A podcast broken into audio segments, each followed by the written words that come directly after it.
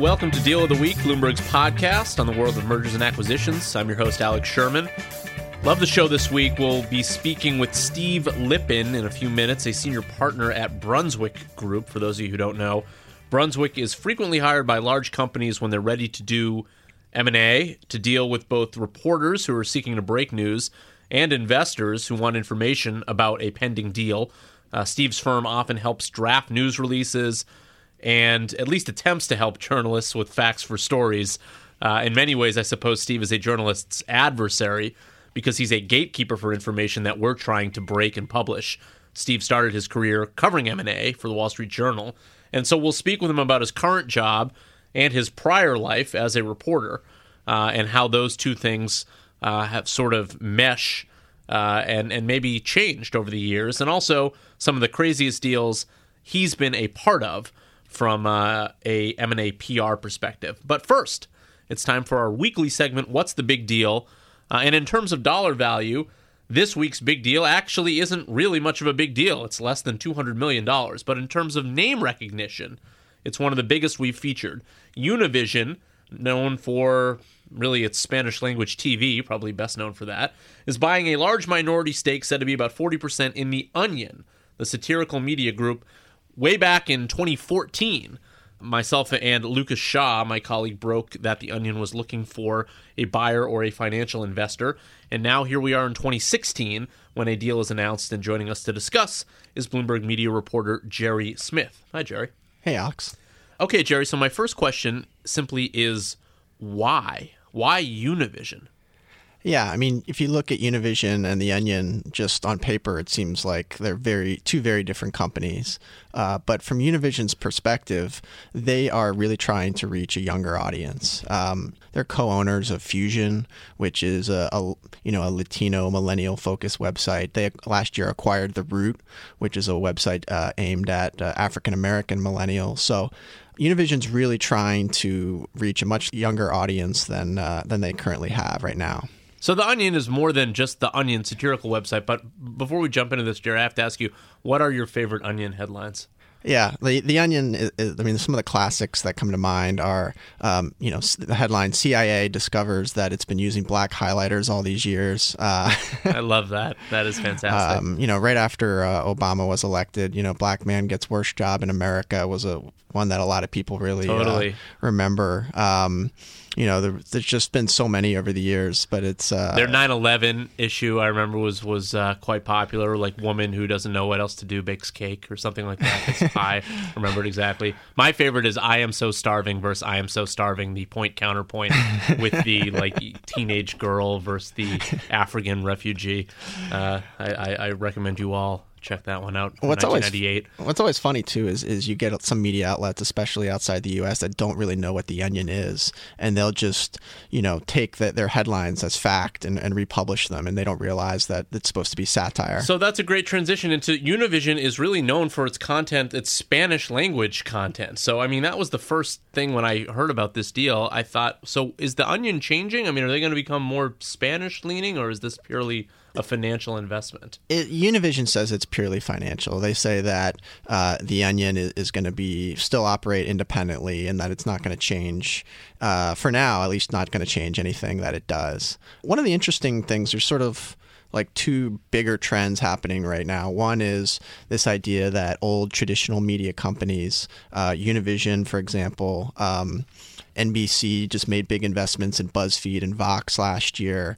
Hearst and Disney have made investments in Vice. There's this big trend going on where big media companies are investing in some of these digital buzzy startups. And the main reason is they just they need younger younger audiences. I mean, some of the the older TV networks and mean average age is is in the 60s some of these um, networks. So they really, you know, you're seeing a bigger trend of old media investing in new media and then also comedy is seen as a really ripe way to, to reach younger people. Um, NBC just came out last year with this um, comedy focused streaming site called Seeso, So there is kind of this interesting idea that Univision seems to be realizing that you know not only do they need to reach younger viewers, uh, but they also might be able to do that by through comedy. And explain to me how this works. In other words, does Univ- by buying a stake in the Onion, does does Univision think that they can somehow marry Univision content with the Onion's media groups? The Onion, by the way, owns like the AV Club and Clickhole, and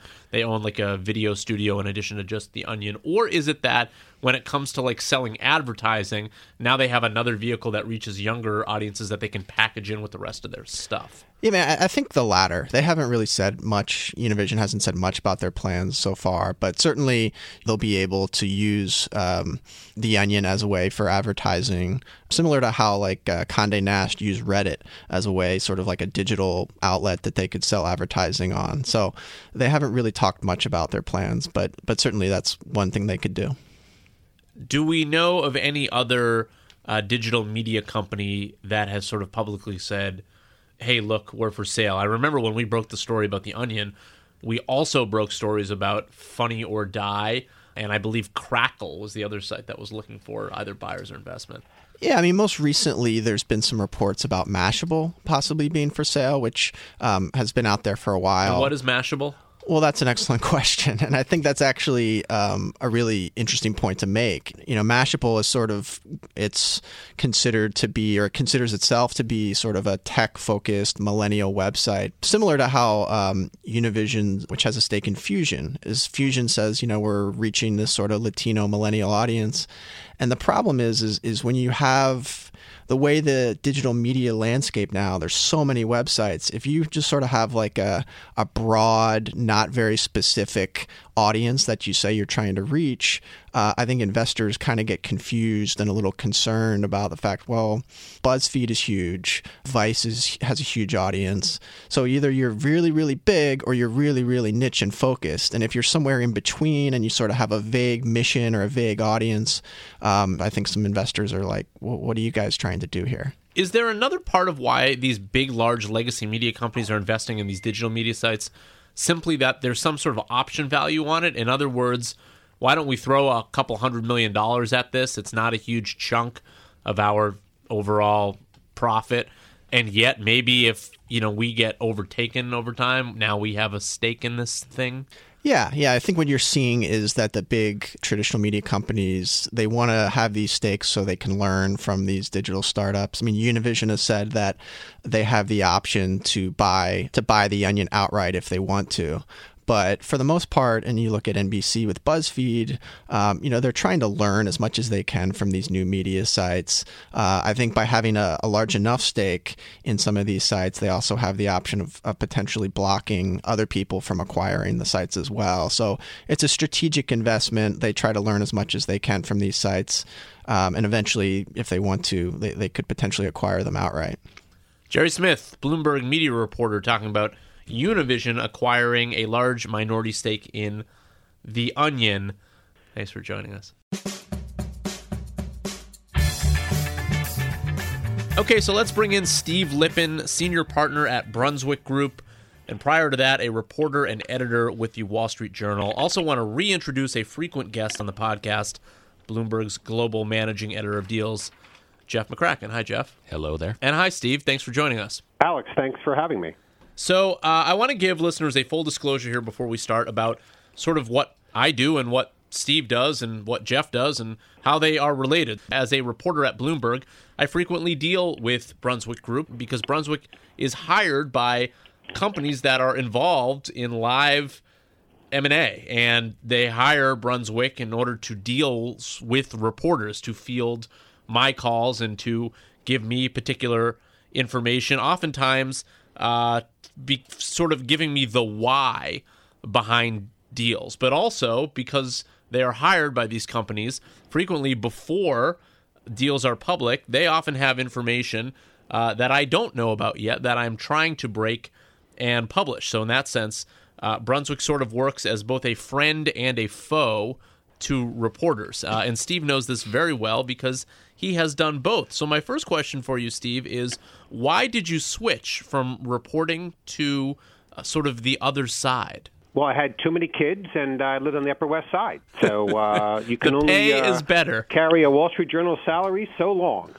Um, but I was fascinated, and still am fascinated by the deal business, and I'm, I consider myself a student of the deal business and a student of finance. Um, I mean, I was so boring in college. I did my college thesis on um, federal bank deregulation and deposit insurance, um, and you know, worked uh, at various trade publications. Uh, my dream job when I graduated was to work at the Wall Street Journal.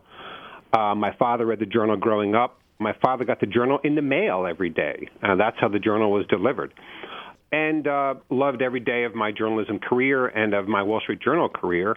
And I was really um, getting to the point where I was very curious about what life would be like on the inside, looking out, helping companies craft their story, as opposed to being on the outside, peering into the keyhole, trying to determine what big deals were going on, and of course, trying to break them, much like you and Jeff do, uh, before they're announced and um, I made my name covering covering M and A, and I decided when I was at the Wall Street Journal that I was going to work every Sunday. And what has surprised you the most? In other words, what is the thing you didn't know as a reporter that you have come to learn over the past fifteen or so years? Well, I would say a few things. Uh, you know, firstly, the the thing about working uh, as a reporter is you sort of never have complete information. That doesn't mean your story is wrong. It just means that you write what you know but you never have the full story. And what what's exciting and what I really enjoy is actually being on the inside and really understanding what's going on, having a full story. We we are insiders, of course, the same way as legal counsel and investment banks are. And so we we get the full story. In the early years, I thought that um, we'd walk in and I would be told what the full story is. In fact, part of our job, of course, is to help create the story. And so, you know, part of it was understanding that actually there's a, a lot of work to do helping companies, you know, with their corporate story. And I had naively assumed that it was really just about sort of disseminating it.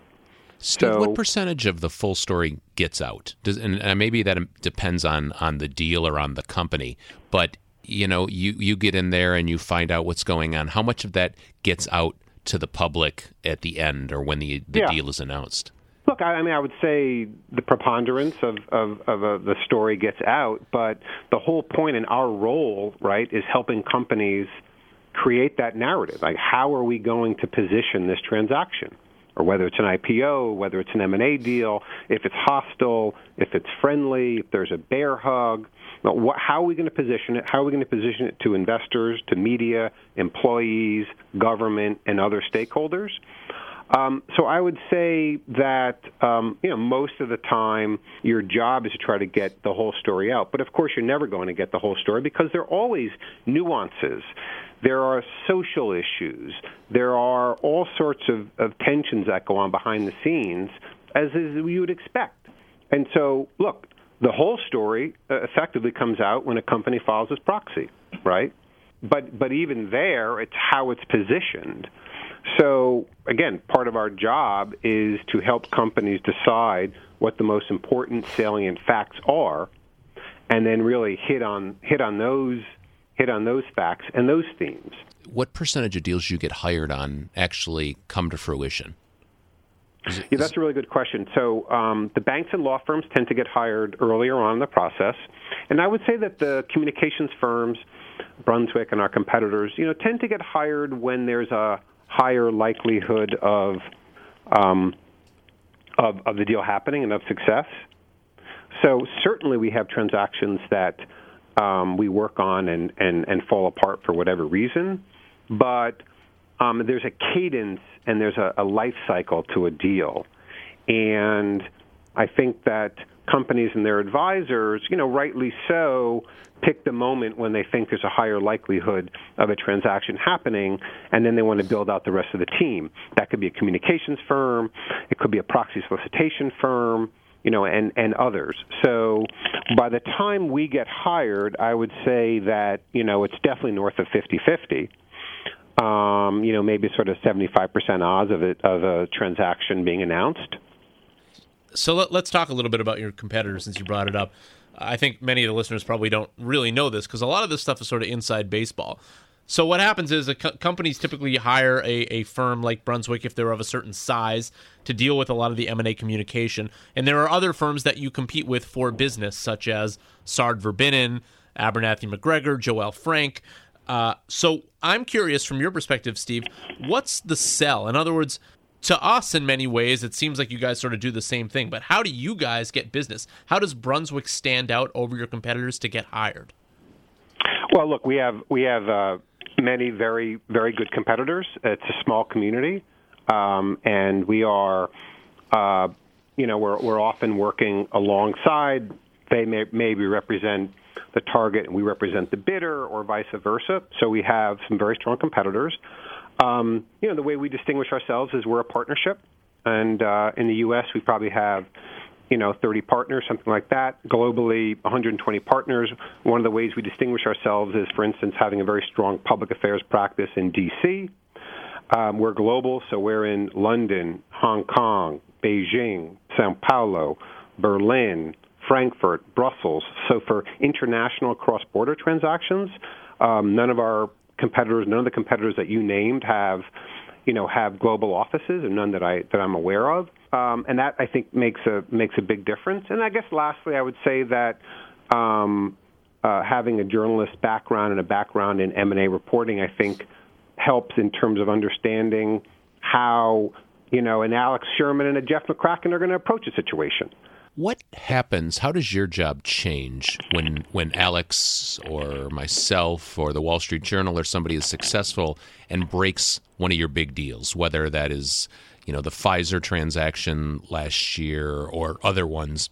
How does your job change? And I'm curious, who gets angrier over the leak? Is it is it the target? Is it the buyer? Is it the PR the PR people like yourself? I'm just curious. You know, where where do you see and, the most and who's anger? blamed too, Steve Ford? I'm curious about that. Well, you we usually blame Bloomberg for all that, so that's easy. No, um, but I um, mean, who's blamed for the information we get? Who are you blaming? No, I know what you're saying. I'm yeah. making I'm, that was sort of a right. joke. You mean we um, would just make it up? uh, I've I've done the job. I know that you're not making it up. That doesn't mean you're right either, right? Um, I, I, um, would say for Bloomberg that is not right, but maybe for other we, We've all written stories that we probably regret. It's a very competitive job, and much more competitive now than when I when I had the beat. The job is much more complicated um, when deals leak, but leaks are part of the the rhythm of the business, and um, we do everything we can, of course, uh, to um, uh, to avoid leaks, but it, it, it happens. And in some markets, you know, like for instance the UK, you're required to put out a statement. You can't no comment. Whereas in the U.S., under the U.S. rules, you know, you could, you know, you could no comment. And so, depending on what jurisdiction you're in, will dictate what the potential response is. Of course, it makes it more complicated. Stocks move. Uh, employees get anxious um, it, it, it, may accelerate a transaction. It may kill a transaction. Um, and so it creates a, a dynamic um, where you don't know where it's going to lead. You know, we've we've obviously all been involved in transactions that that leak, and you know, while there may be some finger pointing, it's it's less about the finger pointing and more about okay, how is this going to impact the ability to get to the finish line, or I should say the starting line, because really the announcement of a deal is the starting line that's when the gun goes off and the close is the finish line. So let me pick, let me let me piggyback on what Jeff was saying. Is there a particular deal in your mind where the the press sort of made things get a bit out of control or haywire? Is there something in your mind that you worked on in the past where this one sort of really went off the rails from what the planned script was from when you were hired? I mean, um, it's a good question, uh, and I'll have to just give it some quick thought. I would say that, um, again, it, there's actually absolutely been transactions that have been killed because of leaks. Okay, there's no question about it. There are transactions that are accelerated, as I said. Um, I was thinking Pfizer AstraZeneca might have been one of those deals that got more challenging because of leaks.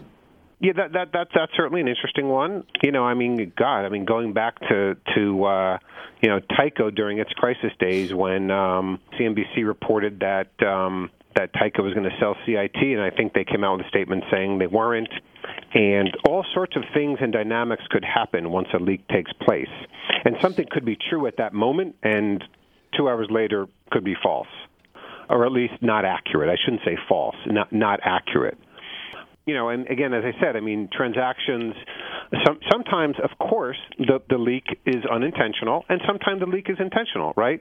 Or you put a bear hug out, and that sets in motion, you know, all sorts of actions. You don't know where it's going to lead.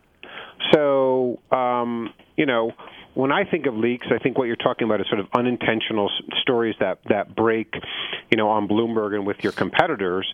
But I also view a leak as, you know, do we want to intentionally, you know, put out a letter um, to set things in motion, and and that's absolutely part of the dynamics in a transaction you know whether something is is public or not. Um, I'm I'm sort of avoiding naming names because a I'm having a hard time remembering one, you know, and, and b I, I don't want to point fingers, but but for sure, um, when Bloomberg breaks a story on a transaction that's not public, it absolutely changes the dynamic, and um, you know, creates it, it it could particularly if the terms haven't been set yet, it it creates real you know issues on the part of the deal makers trying to get a deal done. But as I said, that is part of the dynamics of of M and there's no getting around it. There'll, there'll never be a time when there aren't leaks. It just it happens. Has the heyday of M and A passed us? God, that's depressing.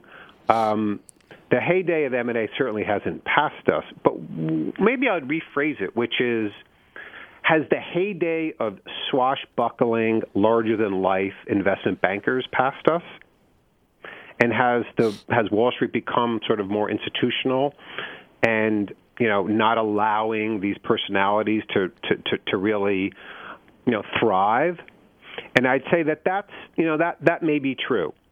In the 70s, 80s, and 90s, it was it was still very much the early years of of M and A and um, they were they were writing the book, they were writing the rule book, and you know Bruce Wasserstein, he lived and died by the press, and uh, the press built him up, and then when things went south in 1990, 89, 90. He walked into the Wall Street Journal one day and said, "If you don't mind, I would just like not to be covered anymore." And of course, this was a man whose adroit a use of the press helped um, not maybe not just help win deals, but but but certainly helped his own persona.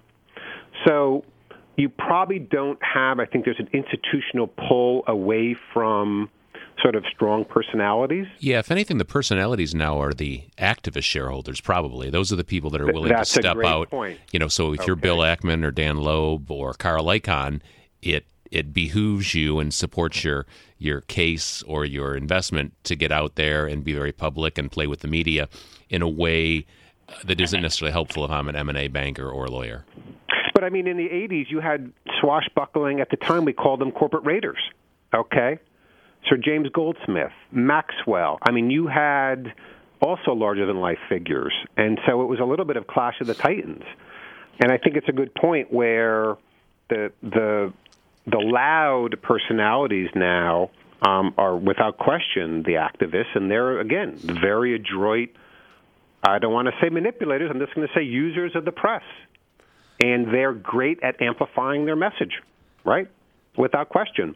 Today, how many letters went out today between David Einhorn and Carl Icahn, and so um, uh, it's it's it's a drumbeat, and and they are um, they are much more public personalities than the financial and legal advisors. Having said that, of course, there are great personalities in this field. That's what I love about it.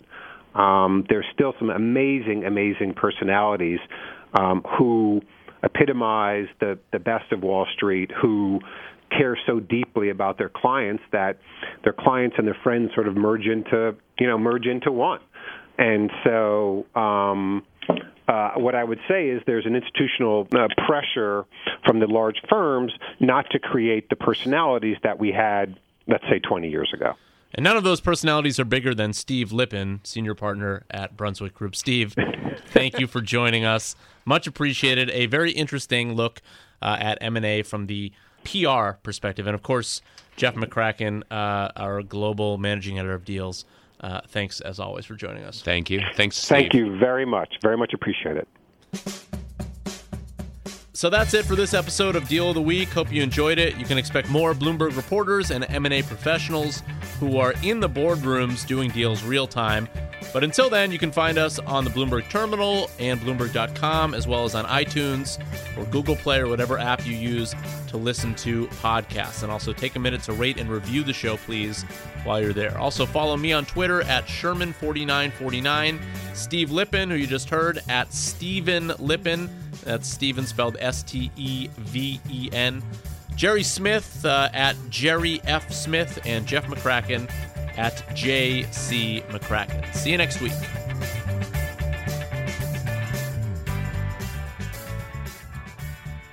We are proud of our new and growing suite of original podcasts, all designed to help you navigate the complexities of business, the financial markets, and the global economy.